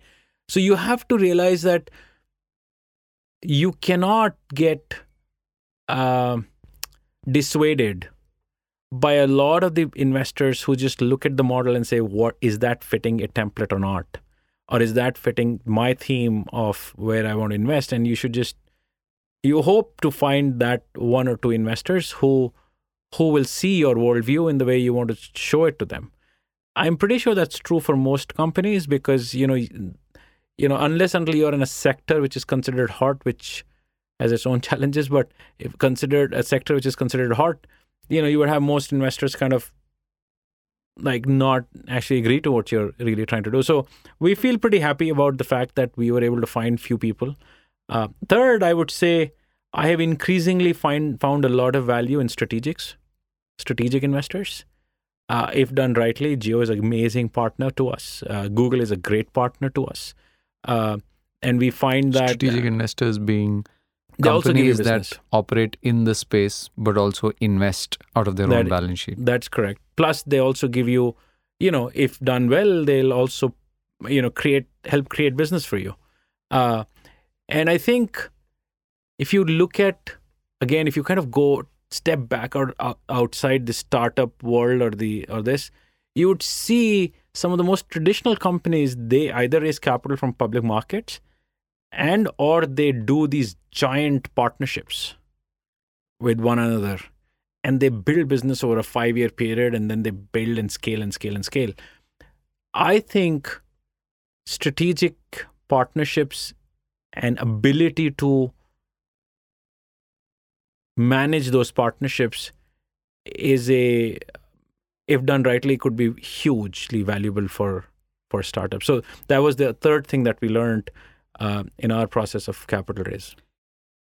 I think people underestimate the power of enterprise partnerships and enterprise partnerships are slow.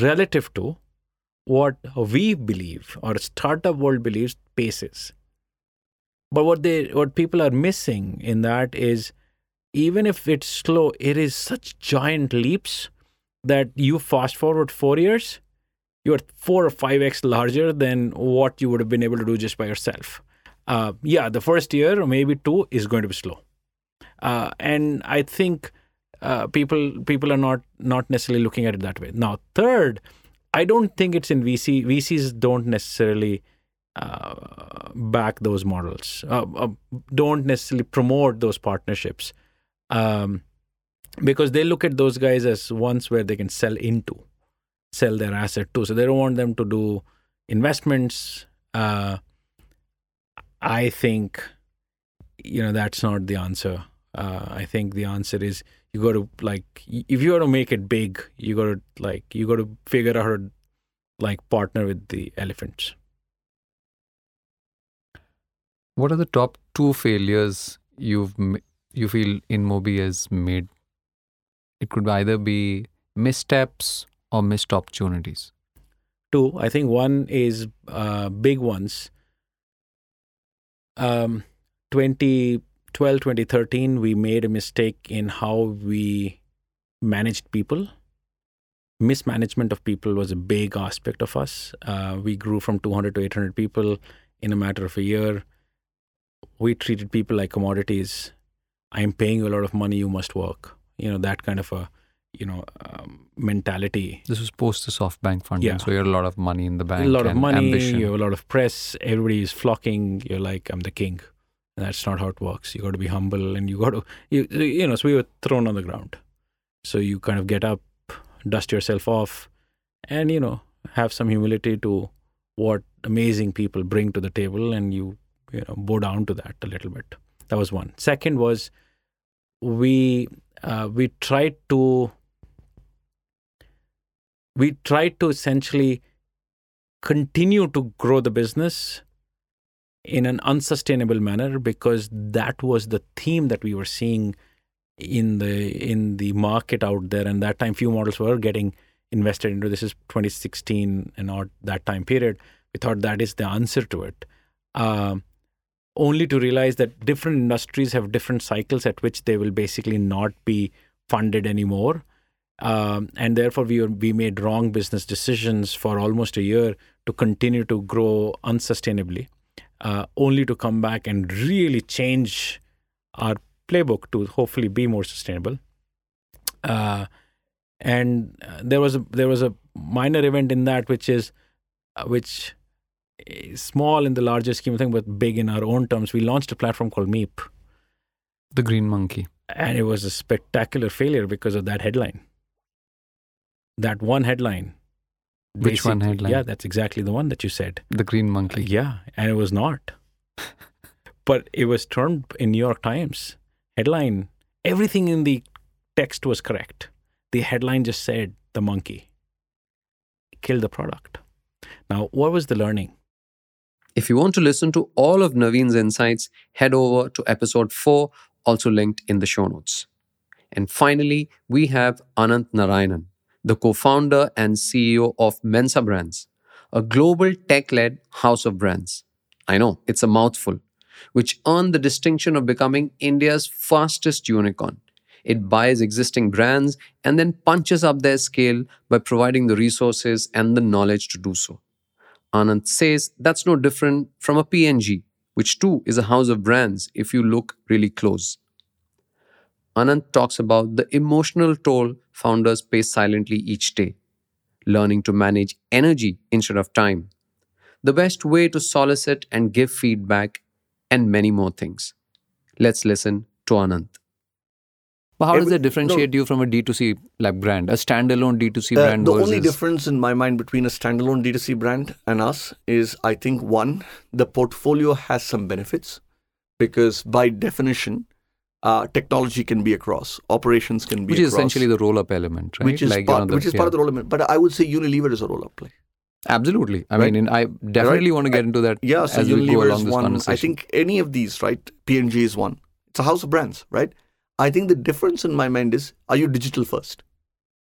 Hmm. right i mean our our dna and and the way we have sort of created this is very sort of tech first i'll give you an example um, if you think about pricing or if you think about growth hacking on a platform and i'll explain what each of those is right if you think about pricing if you have 10000 skus right you can't price them one at a time you have to price them using tech and analytics. And we built that from the scratch when we started uh, Mensa because a lot of us have heritage in e-commerce and therefore build out tech and product, right? So I think digital first is the differentiator. I think it's a house of brands play.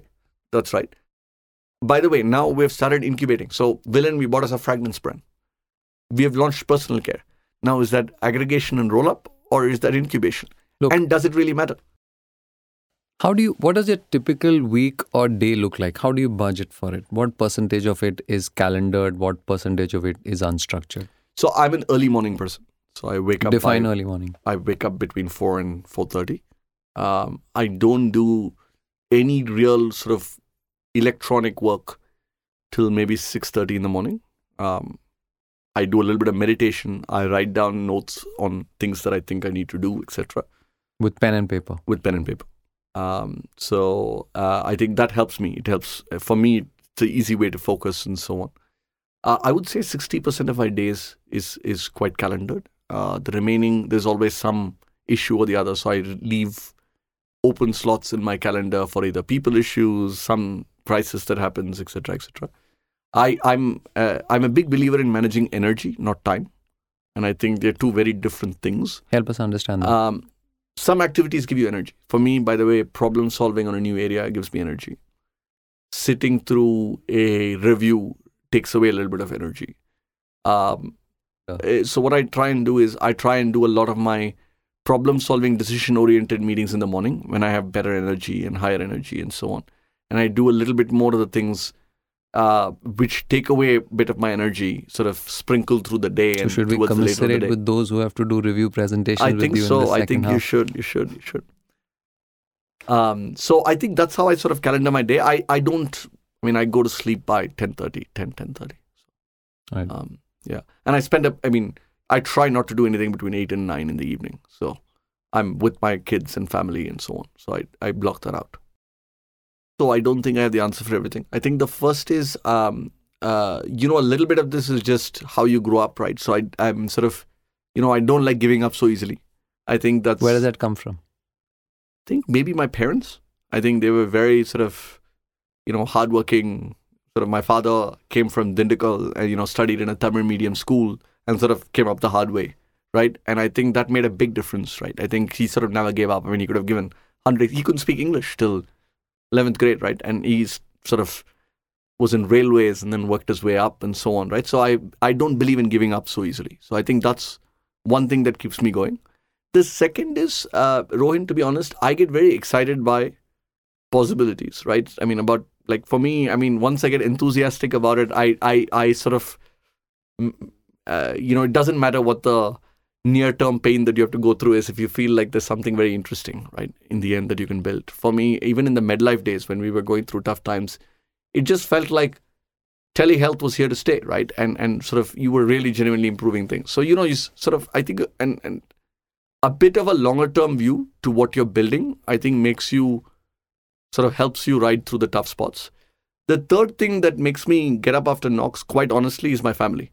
I think um, you know Sandhya, my wife, and the kids, all by the way, are hugely supportive, and I think that really helps because I mean when you're I, I, I, no life is a straight journey, right? I think startup life, everybody thinks only about the good things. I mean, you asked about the unicorn, but the reality is, uh, I think the day in and day out is very hard, uh, and I think it's a tough job, and it's, uh, it's it takes a lot out of you emotionally, it takes a lot out of you physically, and I think therefore having a bit of a supportive family helps. I think these may be the three things. Let's go a little bit more into the emotional part because that's one of the things that doesn't get talked about a lot. Yeah.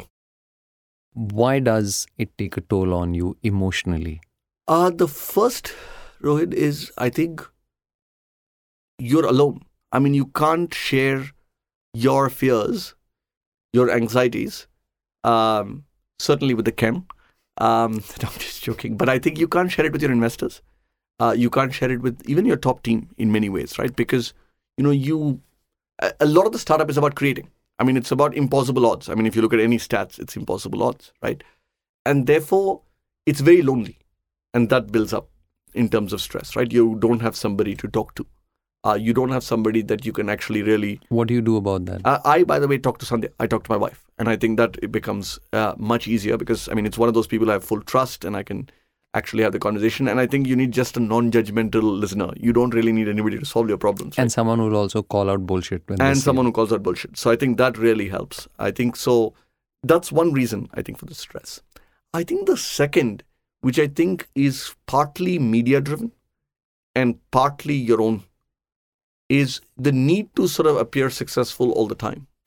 And I think it's complete bullshit, right? I mean, the reality is there's not a single founder that I met. Incidentally, I met 752 founders in the last 16 months.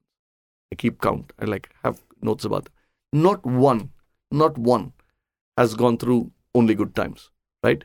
But yet, if you go look at social media posts, you look at any of our posts, including mine, probably, right? You only see the positives. You don't see the negatives because you don't want to portray it. I think these are the two things that I think add up to stress. And I think I've become better at it now in the last in Mensa because I I think going through a couple of cycles really, really helps. Right? At some level, it doesn't matter. Right? And I think that that mindset shift, I think, takes a lot of effort to get to. How does this emotional baggage or stress weigh as you go lower down the organization uh, for the average employee who may also be like you know stressed and wondering about the future and Yeah. if the economy is slowing etc and stuff like that what do you do as ceo So how do I- you handle that The part? first is communicate. I, I it seems very basic, but you know, I think lots and lots and lots of communication around the good, the bad, what's going on. I think is helpful because most times when people don't know, they imagine things that are much worse than they actually are.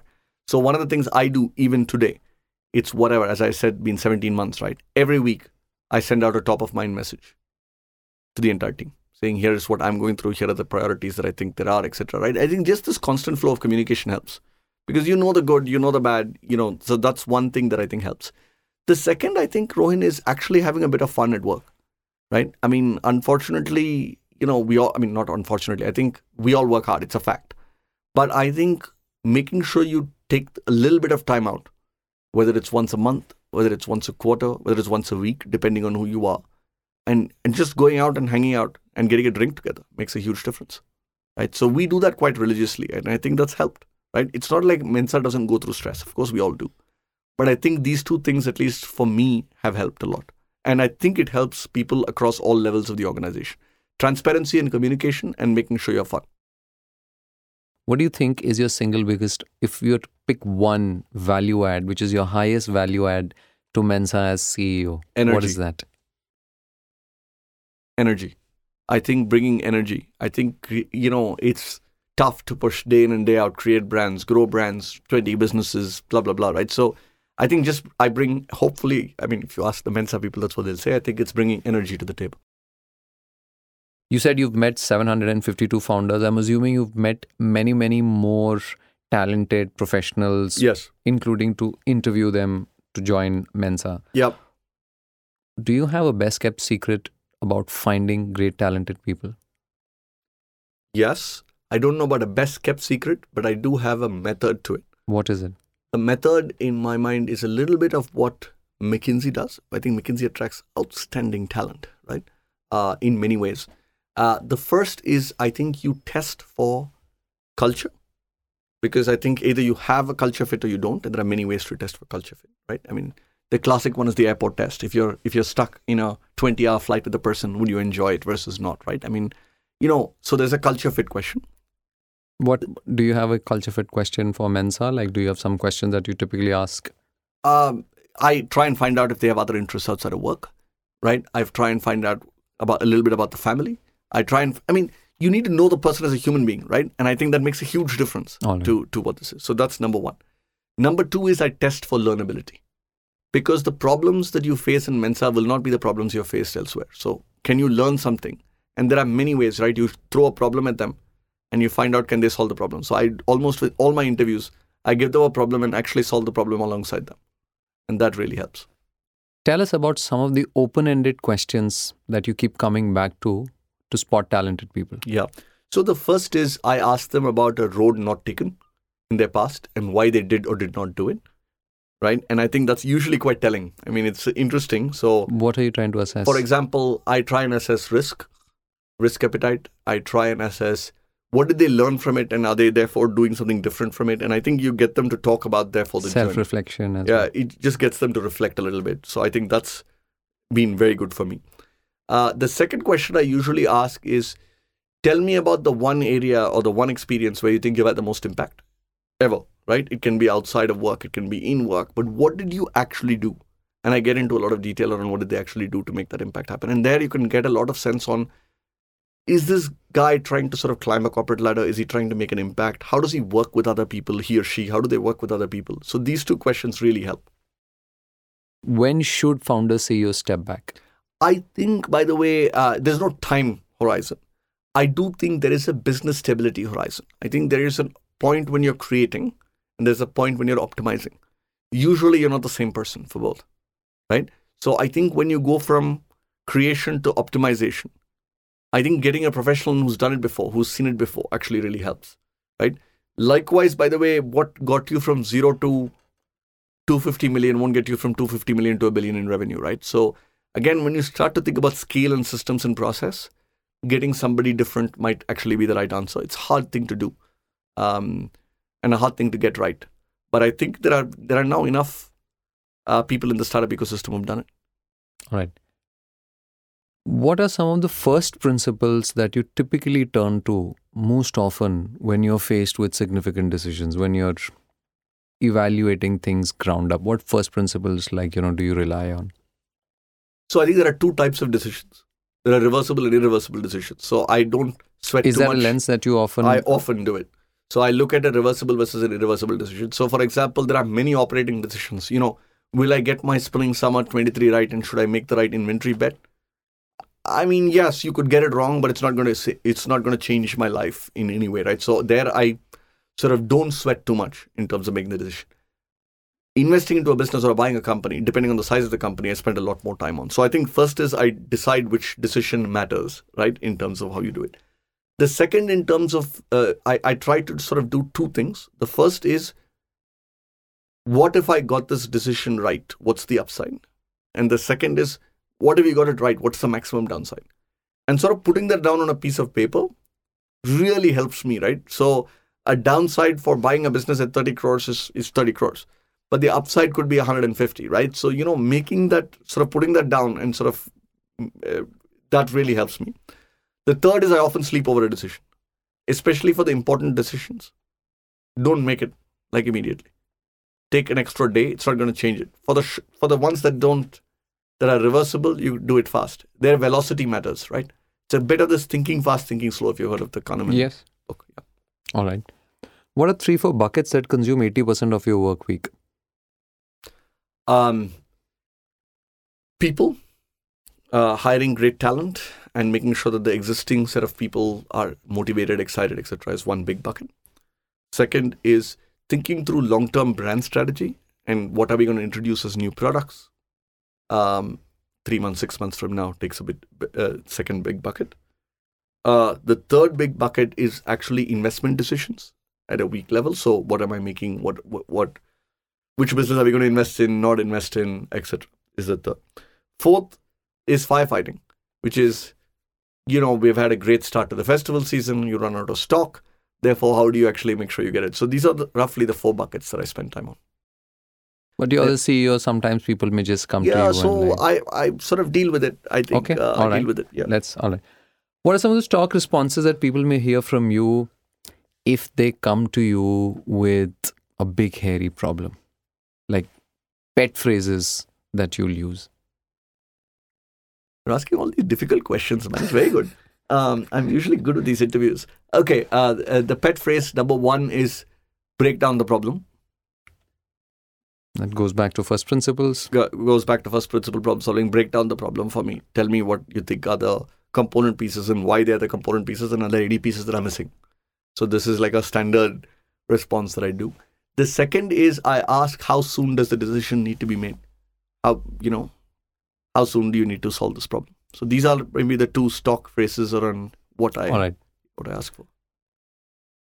What's the best way to give you feedback about what you do? we actually this is like a again maybe a mckinsey thing Rohin right i actually have a monthly feedback with every one of my direct reports so we have a standard format So is it like a one-to-one One to one feedback. and So I actually set up with all, you know, all. I mean, not just eight. I think maybe about fifteen people. I have regular feedback sessions, frequency of once a month or once a quarter. But I get I get feedback, and we have a standard format for feedback. So you have to sort of say uh, something developmental. You can't just say, "Oh, you're great," right? So I think that part works. It- it- by the way, you know, you asked me on the interview thing, right? that's right. Actually, the interview thing is in one hour, you can never find out. The biggest thing about actually attracting successful people, the biggest thing about getting the right people in your organization is reference checks. It's 80%. So I do all I do at least five reference checks and I won't get off the phone till they say something developmental about the person because otherwise they're just giving me random stuff. All right.